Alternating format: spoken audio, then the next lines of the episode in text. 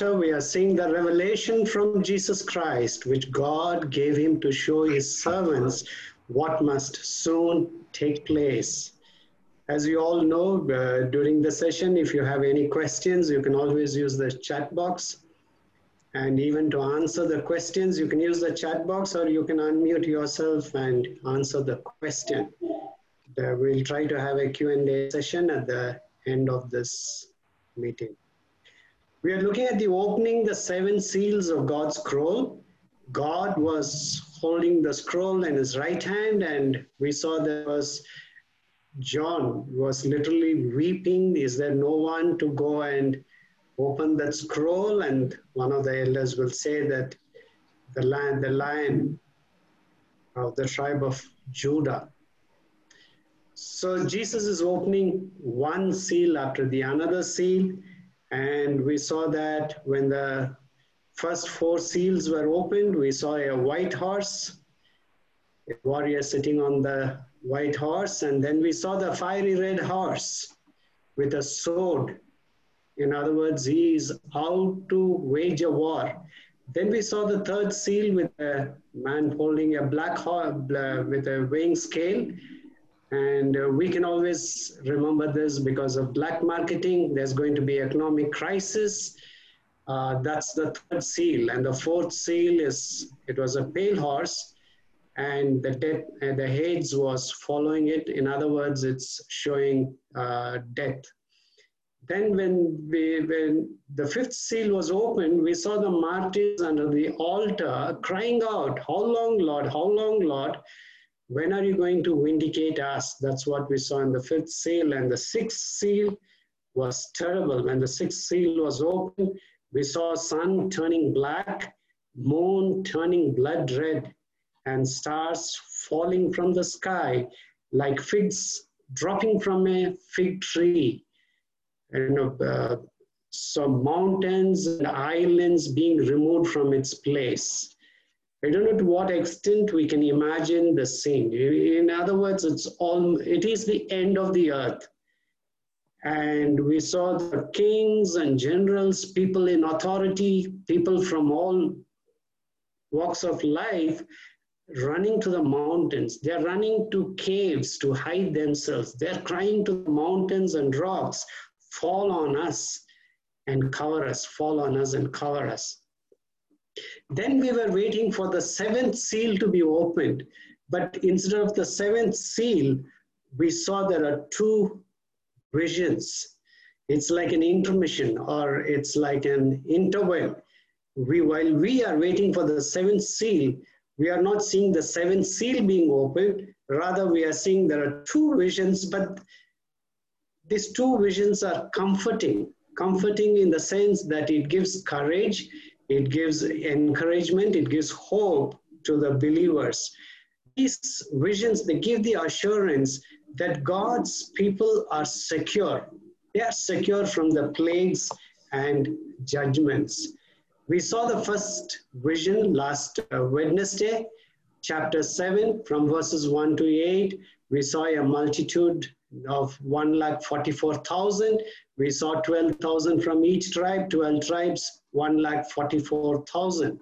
Today we are going to look at the second vision. What we will do is we will read this vision so that we will be able to understand it more clearly. Uh, Revelation chapter 7, 9 to 17 gives us the second vision. After this, I looked, and there before me was a great multitude that no one could count, from every nation, tribe, people, and language, standing before the throne and before the Lamb. They were wearing white robes and were holding palm branches in their hands. And they cried out in a loud voice Salvation belongs to our God who sits on the throne and to the Lamb. All the angels were standing around the throne and around the elders and the four living creatures. They fell down on their faces before the throne and worshiped God, saying, Amen. Praise and glory and wisdom and thanks and honor and power and strength be to our God forever and ever. Amen. Then one of the elders asked me, These in white robes, who are they and where did they come from? I answered, Sir, you know. And he said, These are they who have come out of the great tribulation. They have washed their robes and made them white in the blood of the Lamb. Therefore, they are before the throne of God and serve him day and night in his temple. And he who sits on the throne will shelter them with his presence. Never again will they hunger, never again will they thirst. The sun will not beat down on them, nor any scorching heat. For the Lamb at the center of the throne will be their shepherd.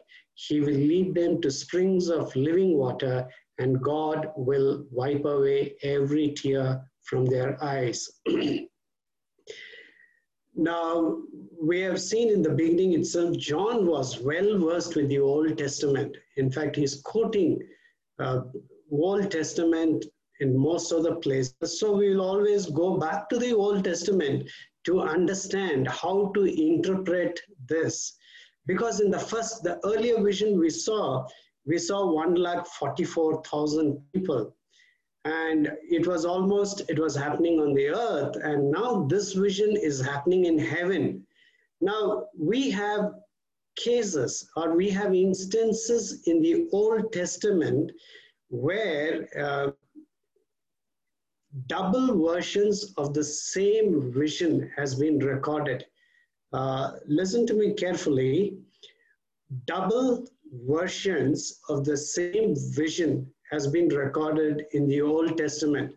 Do you remember any such vision in the Old Testament? Because we are trying to figure out whether Revelation 7, 1 to 8 and 9 to 17 whether there are two versions of the same vision or they're altogether two different visions. So in order to understand that, we have to go back to the Old Testament and uh, that's where we are trying to find out, do you remember any such vision in the Old Testament where two versions of the same vision has been recorded? versions of the same vision.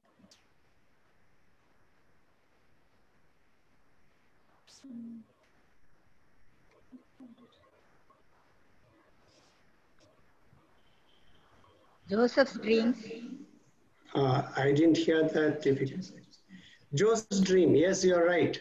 You're right. Joseph's dream, because uh, in Genesis 41, 25 to 27, then Joseph said to Pharaoh, "The dreams of Pharaoh are one and the same.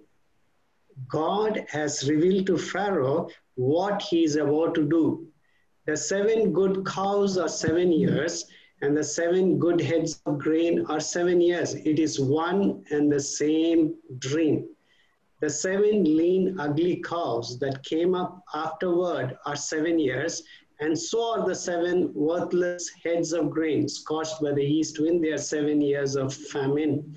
So it is the same dream. So we are trying to uh, keep this in our background so that we can understand. Otherwise, we will try to give a meaning of our own.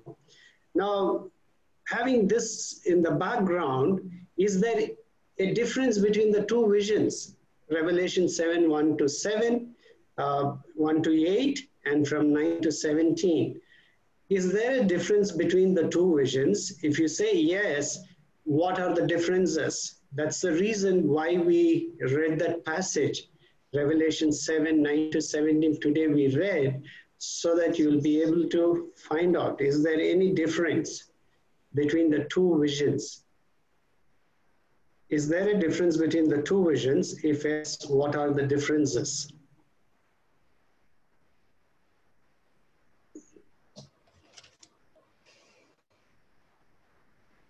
uh, one is one is what's happening in the earth and the other one is what's happening in heaven Yes, Pastor. Somebody saying that. What else?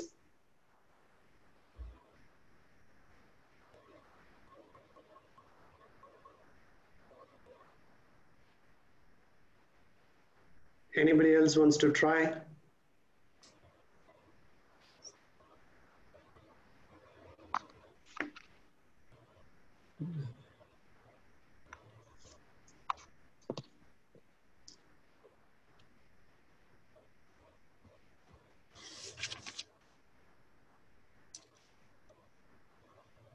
There are uh, many differences. If you see the first vision and the second vision, we can come, we can see, but uh, then we'll study that. You know, because just in Revelation 7 4, we heard that then I heard the number of those who were sealed 1 lakh 44,000 from all the tribes of Israel. In other words, in this vision, that first vision, that's there in Revelation chapter 7, 1 to 8, the multitude was numbered. I heard the number. I heard the number of those who were sealed. It is 1 lakh 44,000. Uh, and if we see in Revelation uh, 7, 9 to 17, I looked and there before me was a great multitude that no one could count. In the first vision, he heard the number. In the second vision, he saw. And that multitude, no one could count. And we saw in the, in the first vision, we have seen that it is basically from the 12 tribes, 12,000 into 12, 1 lakh 44,000. And basically, it's talking about a Jewish community, 12 tribes and 12,000, 1 lakh 44,000. Uh, but in this case, from every nation, tribe, people, and language. Every nation, tribe, people, and language.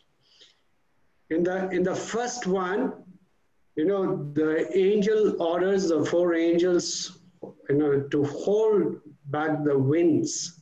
They wanted to destroy. So the angel is telling them, wait, wait, wait, till I put a seal on their forehead. In other words, it was a vision uh, talking about a danger, a destruction that's about to come. In this vision, it's not about destruction. It is all about people, a victoria, a group of victorious people praising God in this vision. That's what we see in this vision. In the earlier vision, uh, we saw that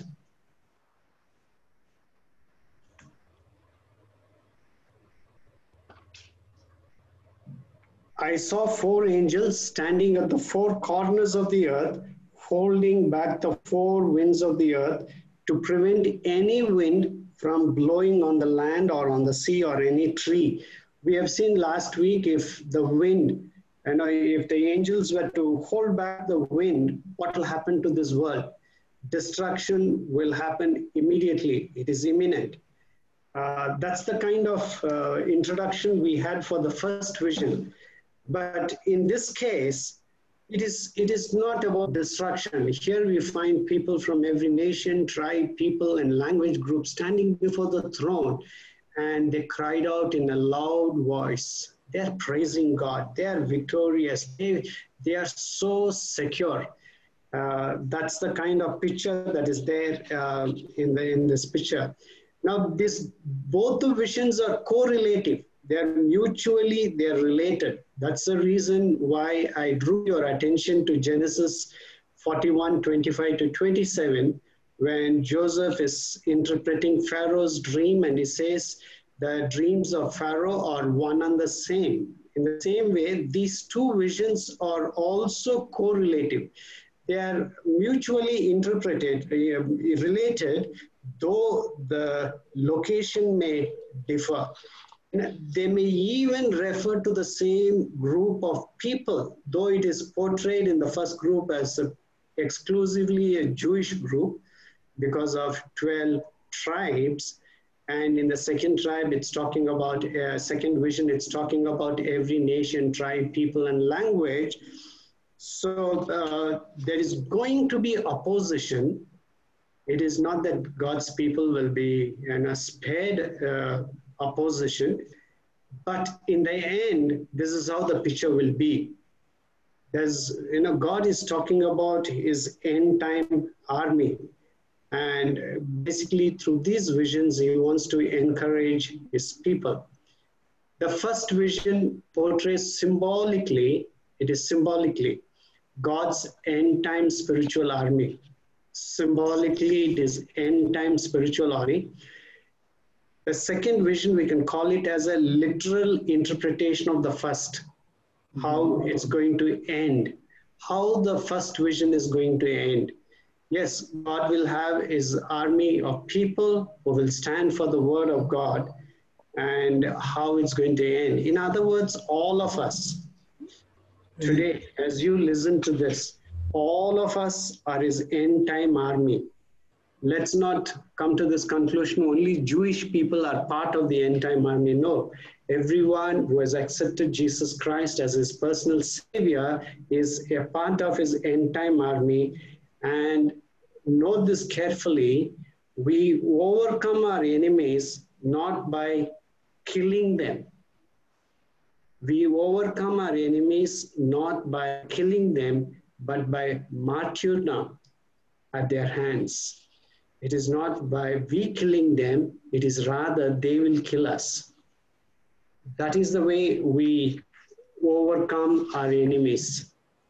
Uh, anytime people talk about the kind of message, fire will come, God will do this, but God will kill, Jesus, as he was hanging on the cross, he said, Father, forgive them, for they know not what they are doing. Jesus is the one who represents our God. Exactly. And God is not asking us that we bring punishment on our enemies. Rather, He says, You give your life so that God's kingdom can be established. Revelation has several references where God's people will be martyred. If we are living under an illusion that you know we will be somehow will be protected, my life will be secure. In fact, God gave His life to save us and secure us, and we are just as followers. We just follow the life of our King and Revelation itself gives us several examples to say that God's people will be martyred. Let me give you a few examples. Revelation 11 7. Now, when they have finished their testimony, the beast that comes up from the abyss will attack them and overpower and kill them. It will not spare them, It'll overpower and kill them. God's people will be killed. Revelation 11 7. Revelation 12 11. They triumphed over him by the blood of the Lamb and by the word of their testimony. They did not love their lives as much as to shrink from death. When we don't shrink from death, the word of God says, we have triumphed over him by the blood of the Lamb. Gospel demands our life. We have been saved by the life of our Lord and Savior Jesus Christ, and gospel also demands from us our lives. Uh, Revelation 13 7, it was given power to wage war against God's holy people and to conquer them.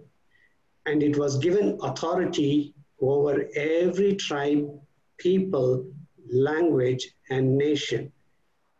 Uh, I hope it's all very clear how God has God has not hidden anything. God has not given us false promises saying that you know there'll be no persecution. In fact, the, if you read the Sermon on the Mount, it says, "Blessed are those who are persecuted because of righteousness, for theirs is the kingdom of God.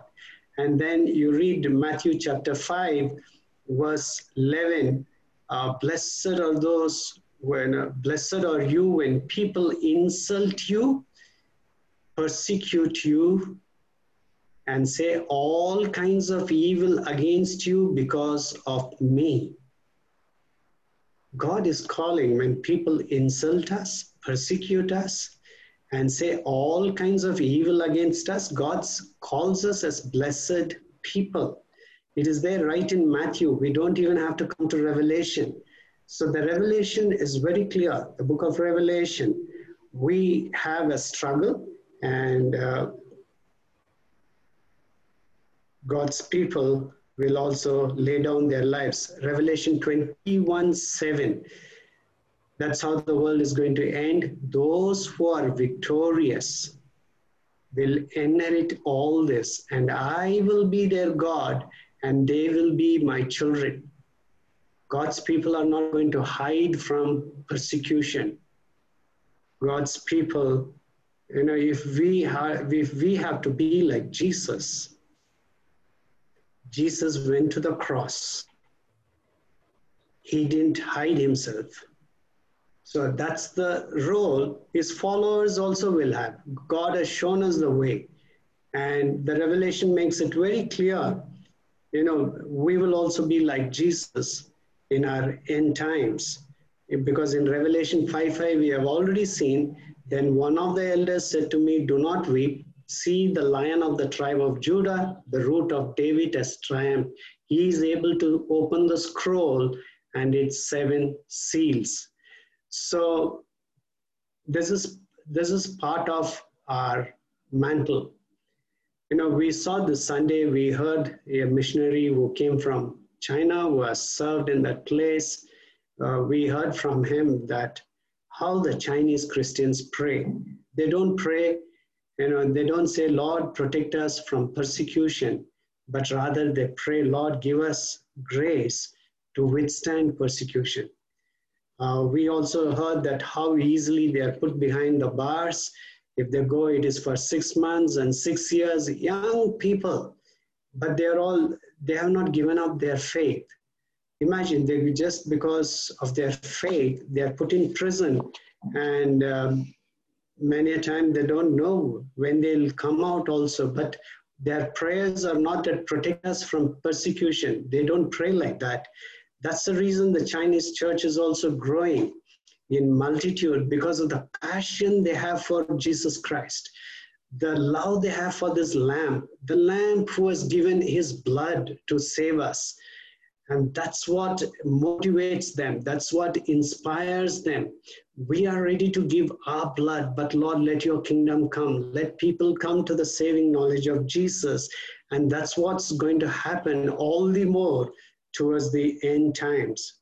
So, with this, we will go back to verse 1, Revelation chapter 7, uh, verse 9. This is the first verse of the second vision. After this, after this. I said, whenever we come across this phrase, after this, that is pointing towards a new vision.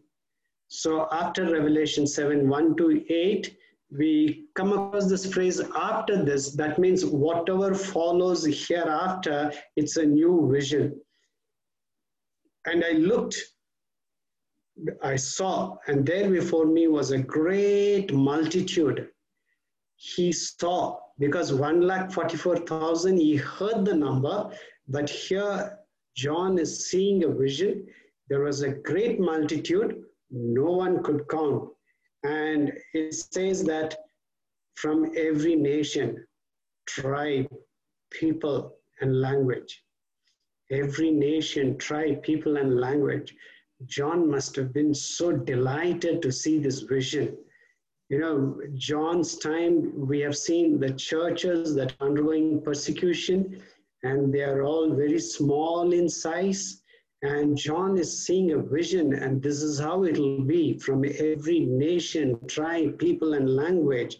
You know, he's he's having the you know, he's thinking, you know, the hope of the gospel has touched all peoples. Uh, because here is a place uh, where no one could count. That's a great multitude. A great multitude has come to believe in our Lord Jesus. Now, sometimes we are very casual saying that you know the second coming of Jesus will not come till the gospel uh, is preached to every nation, tribe, So we say there are so many unreached people group, so Jesus Christ will not come. That's a very false way of um, uh, reading the Bible. Uh, the, the proper way of reading that is whenever God feels that the gospel has sufficiently reached every nation and tribe, he will come. That's for God to decide. It's not for us to decide.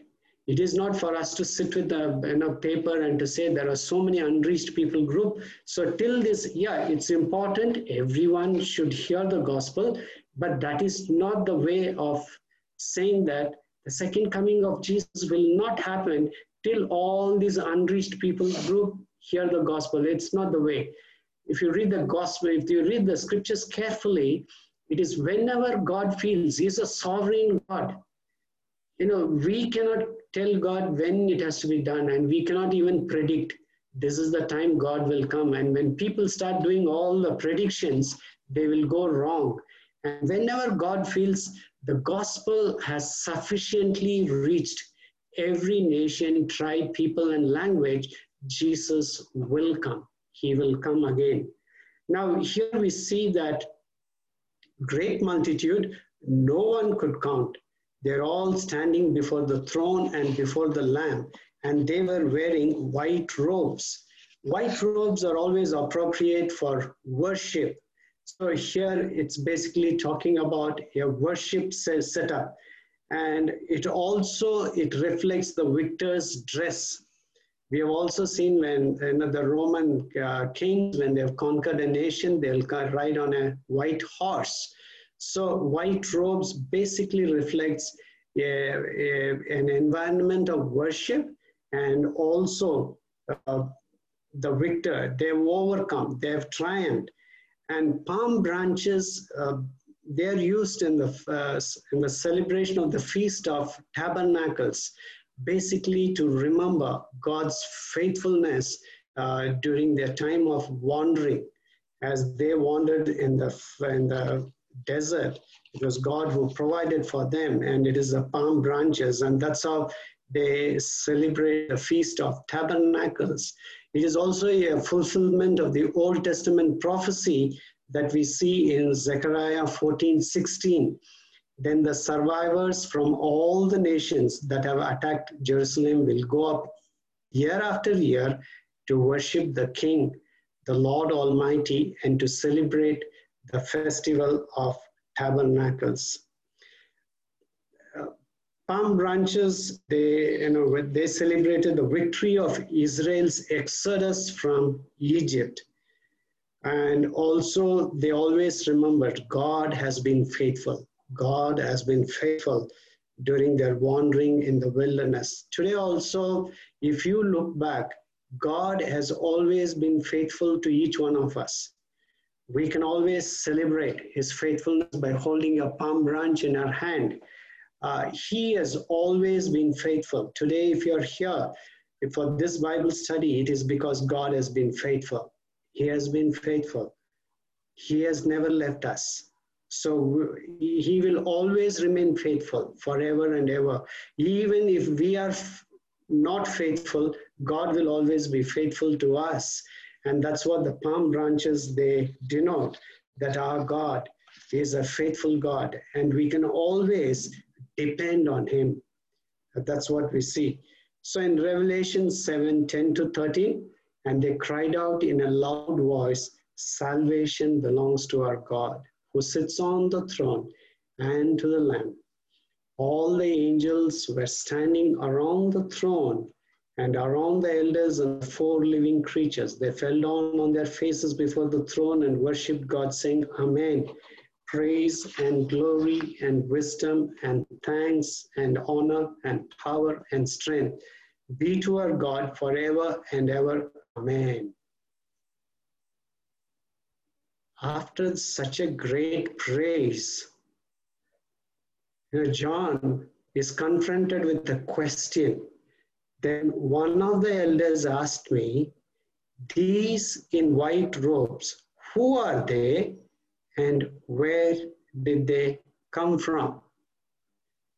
Why did one of the elders ask John, Who are they and where did they come from?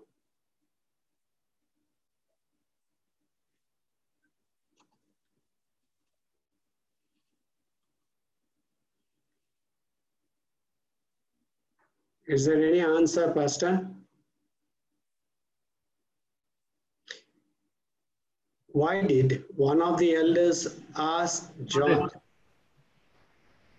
Who are they and where did they come from?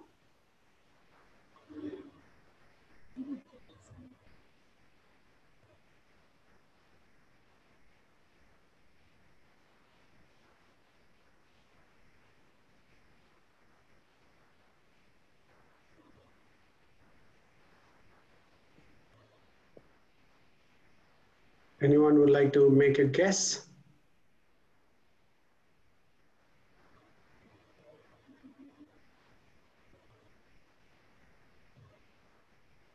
Okay. Jewish teachers sometimes asked questions they knew their disciples could not answer. So the disciples then responded by asking for the answer. And that's the very same technique that's employed here. You know, we find in the Gospels Jesus asking questions and then answering. Uh, that's the technique that's here. That's the reason why one of the elders asked John, These in white robes, who are they and where did they come from? The elder knew that John will not be able to answer this question. He knew that, but he's asking. So John is saying, Sir, you, you know the answer. Uh, that's why in Revelation 7:14 he says, I answered, Sir, you know. Because the elder knew that John did not know. And, he, and now John says, Sir, you know. And he said, These are they who have come out of the great tribulation. They washed their robes and made them white in the blood of the Lamb. now, this is not the first time we come across this great tribulation. Because if you have read the book of Daniel carefully, in Daniel 12:1, it's talking about a great time of distress. In other words, it's the great tribulation. In Daniel 12:1, it says, At that time, Michael, the great prince who protects your people, will arise. There will be a time of distress. This time of distress denotes great tribulation such as not happened from the beginning of nations until then. But at that time, your people, everyone whose name is found written in the book, will be delivered. Now, that's why the elder is identifying this group as these are they who have come out of the great tribulation. And he adds to that they have washed their robes and made them white in the blood of the Lamb. Now tell me, if we wash our robes in the blood, how will it become red? How will it become white? Because they were all in white dress. So if we wash our robes in the blood, how will it become white? Washing a garment in blood does not make it white. So this is what we say that this, this is the symbolically he's telling. But when we read in the New Testament, it is in agreement with what we see in the New Testament, how our lives washed by the blood of Jesus becomes holy, becomes white. Uh, that's what he's saying that. In other words, he says that our present blessedness. In other words, the very, you know, we, we approach God, we say, we pray, we go boldly before the throne of grace, but we should never forget that to go to that place boldly, to pray to God as God our Father, as Abba Father, and to boldly place our petitions you know, this was made possible because of the sacrificial death of our Lord and Savior Jesus Christ. but for his blood, but for his broken body, but for his death, but for his resurrection, none of us will be able to go before God and pray so boldly. So that's what he says, that he's reminding us of the sacrificial death of our Lord and Savior Jesus Christ. Now, this verse also tells us yes, it is, we have been redeemed because of the shed blood of our Lord Jesus Christ, but at the same time, the redeemed also have a role to play. He says they washed their robes and made them white. It did not become white on its own. The people have washed their robes and made them white. This is, you know, this is in a poetic language. They have washed their robes and made them white in the blood of the Lamb. Uh, if you struggle to understand this, I said, we have been redeemed by the blood of Jesus, but the redeemed people also had a part. They have washed their robes and made them white. And, and that's what John is explaining here. They washed their robes and made them white in the blood of the Lamb. Paul is telling the same truth. They washed their robes and made them white in the blood of the Lamb. Here it is more of a you know, poetic language. And Paul puts it like this in Philippians chapter 2, 12, 13. Continue to work out your salvation with fear and trembling. Continue to work out your salvation with fear and trembling. And then he says, For it is God who works in you to will and to act in order to fulfill his good purpose. In other words, he says, Your salvation comes from God. Uh, you have nothing to do in that. Again, he says, but at the same time, continue to work out your salvation. Continue to wash your robes with blood. Continue to wash, continue to work out your salvation with fear and trembling. Uh, this is the same language that we find in Revelation. Now, after this, the, the vision is coming to an end. So, uh, you know, the, this particular vision has comforted people over a period of time. It has been a great comfort to say, even to millions of people, they were comforted and they were consoled by this particular vision. Um, because the vision ends with a promise, with an assurance, and that has comforted people. In Revelation 7 15 to 16, we see that therefore they are before the throne of God and serve him day and night in his temple. And he who sits on the throne will shelter them with his presence. Never again will they hunger, never again will they thirst. The sun will not beat down on them, nor any scorching heat. For the Lamb at the center of the throne will be their shepherd. He will lead them to springs of living water, and God will wipe away every tear from their eyes. In fact, this particular, these verses have assured people, as comforted people. Imagine you're, you know, you're in a land where you're taken into a prison and you don't, you just disappear. No one knows how the family is comforted. These are the verses, these are the promises that comforts them, that consoles them.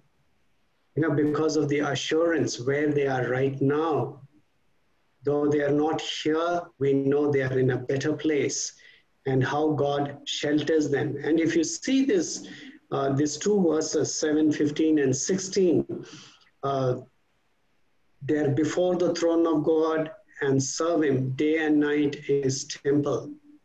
And He who sits on the throne will shelter them with His presence. Never again will they hunger, never again will they thirst. The sun will not beat down on them, nor any scorching heat. For the lamp at the center of the throne will be their shepherd. He will lead them to springs of living water, and God will wipe away every tear from their eyes. That gives us the encouragement, that gives us the hope, that gives us the motivation to live for our Lord Jesus. We know where we will be. We know we have that hope because he is our resurrected Savior. And in this particular place, uh, John has borrowed heavily from the book of Isaiah. Isaiah 4 5 to 6 says, The Lord will create over all of Mount Zion and over those who assemble there a cloud of smoke by day and a glow of flaming fire by night. Over everything, the glory will be a canopy.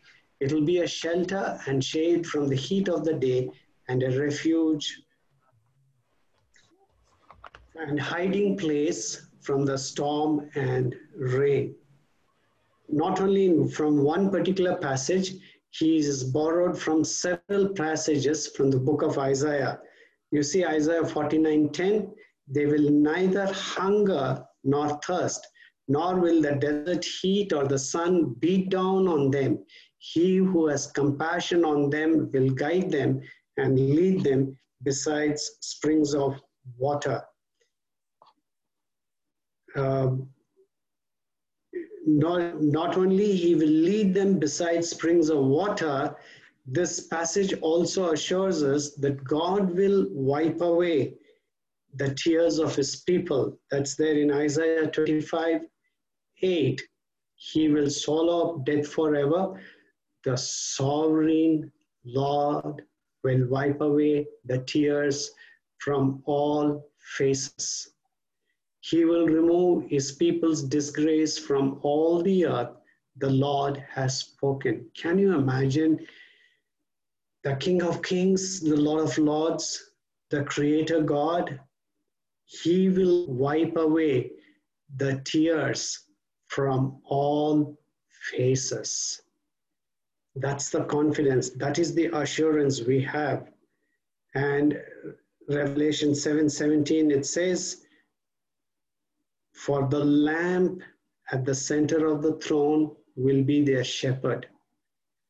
He will lead them to springs of living water.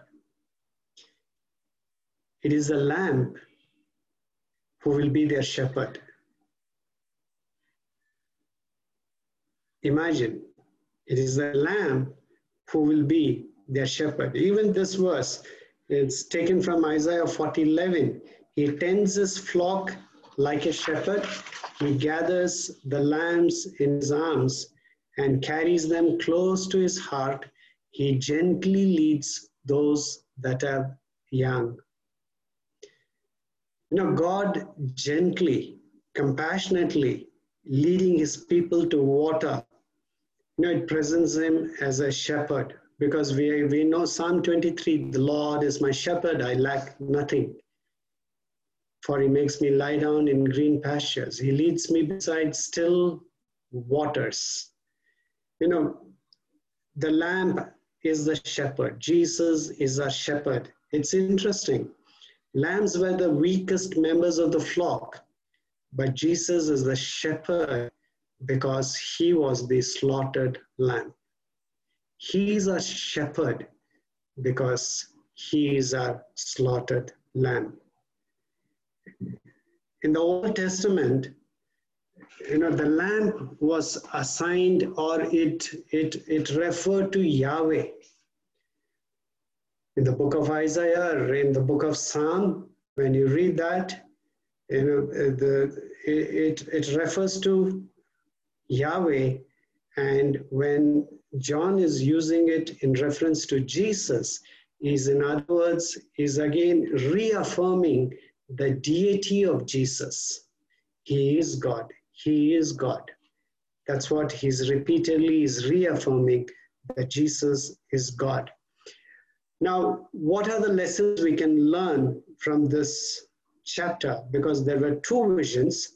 So, what are the lessons that we can learn in this 21st century? Few lessons we can learn.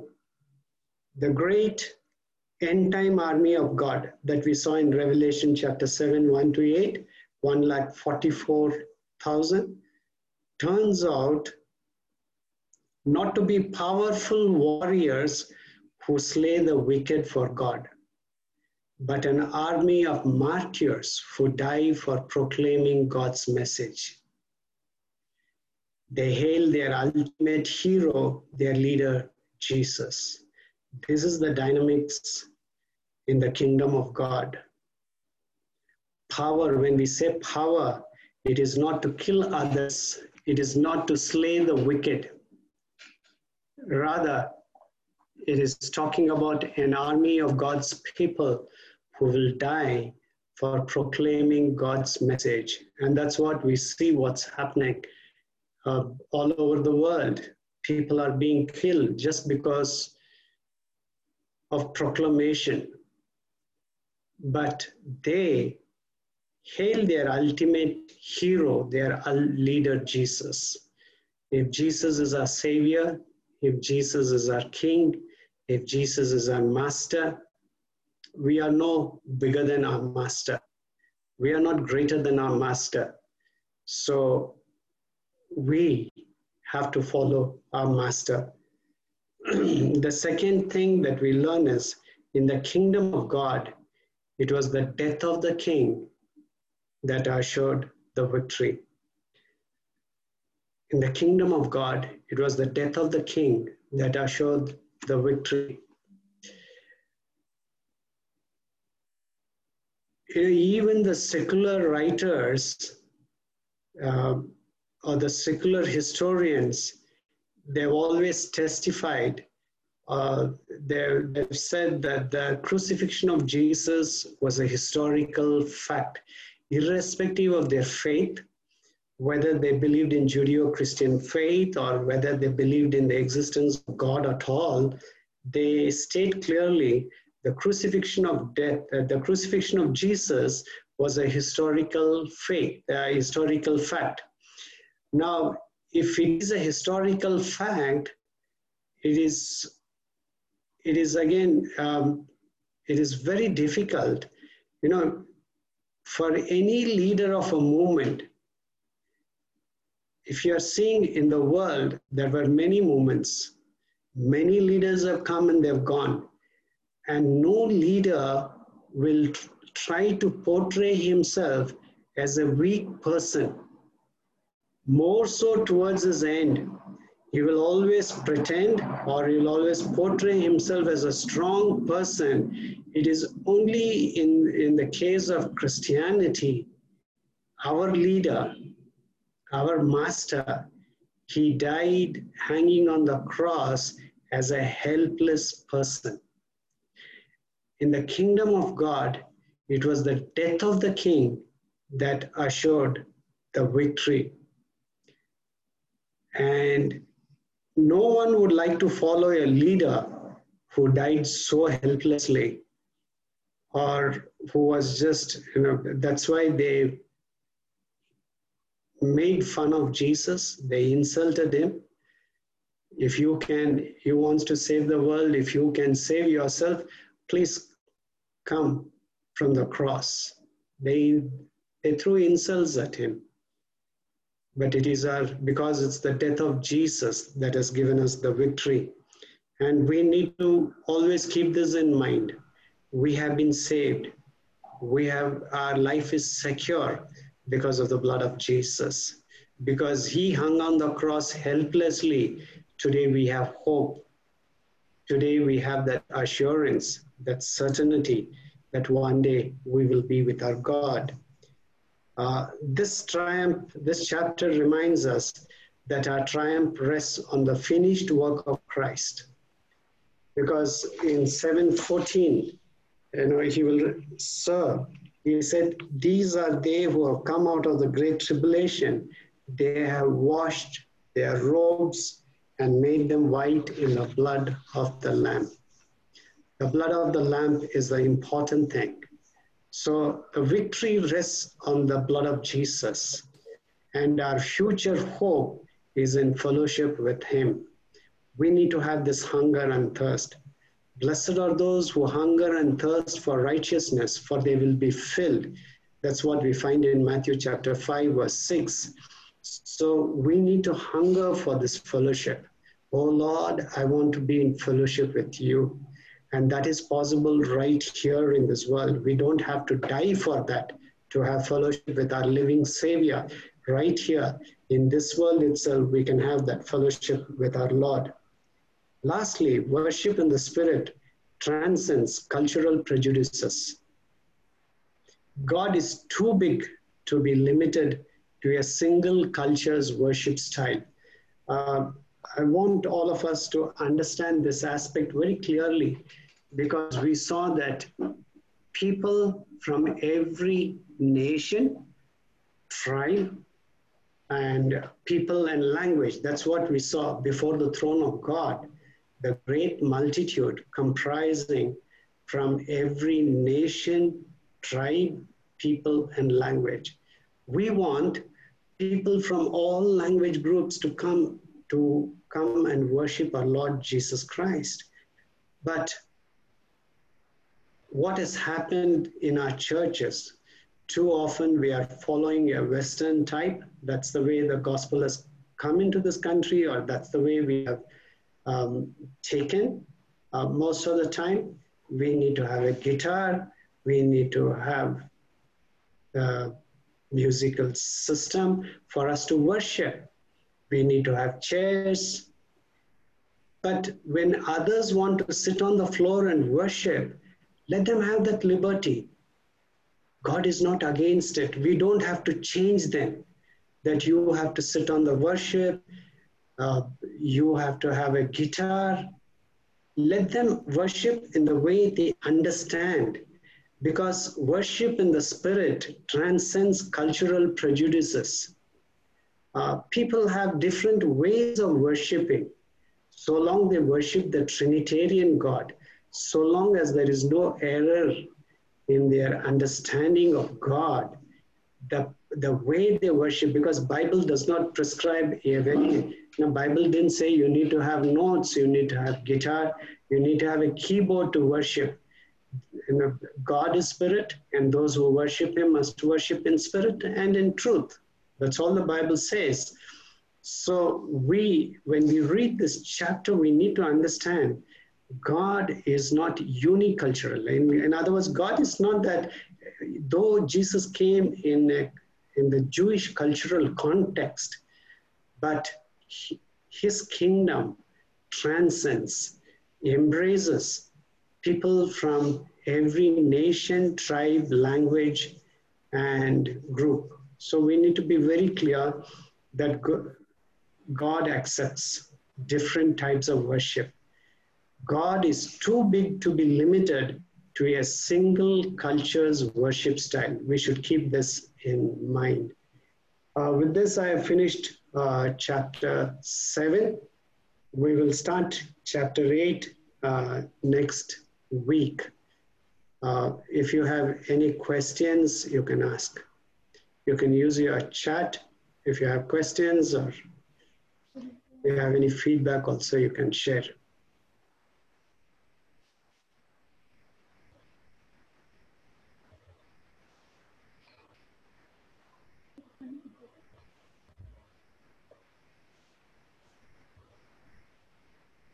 If there are no questions, we can also end the session because I don't want to get into chapter 8.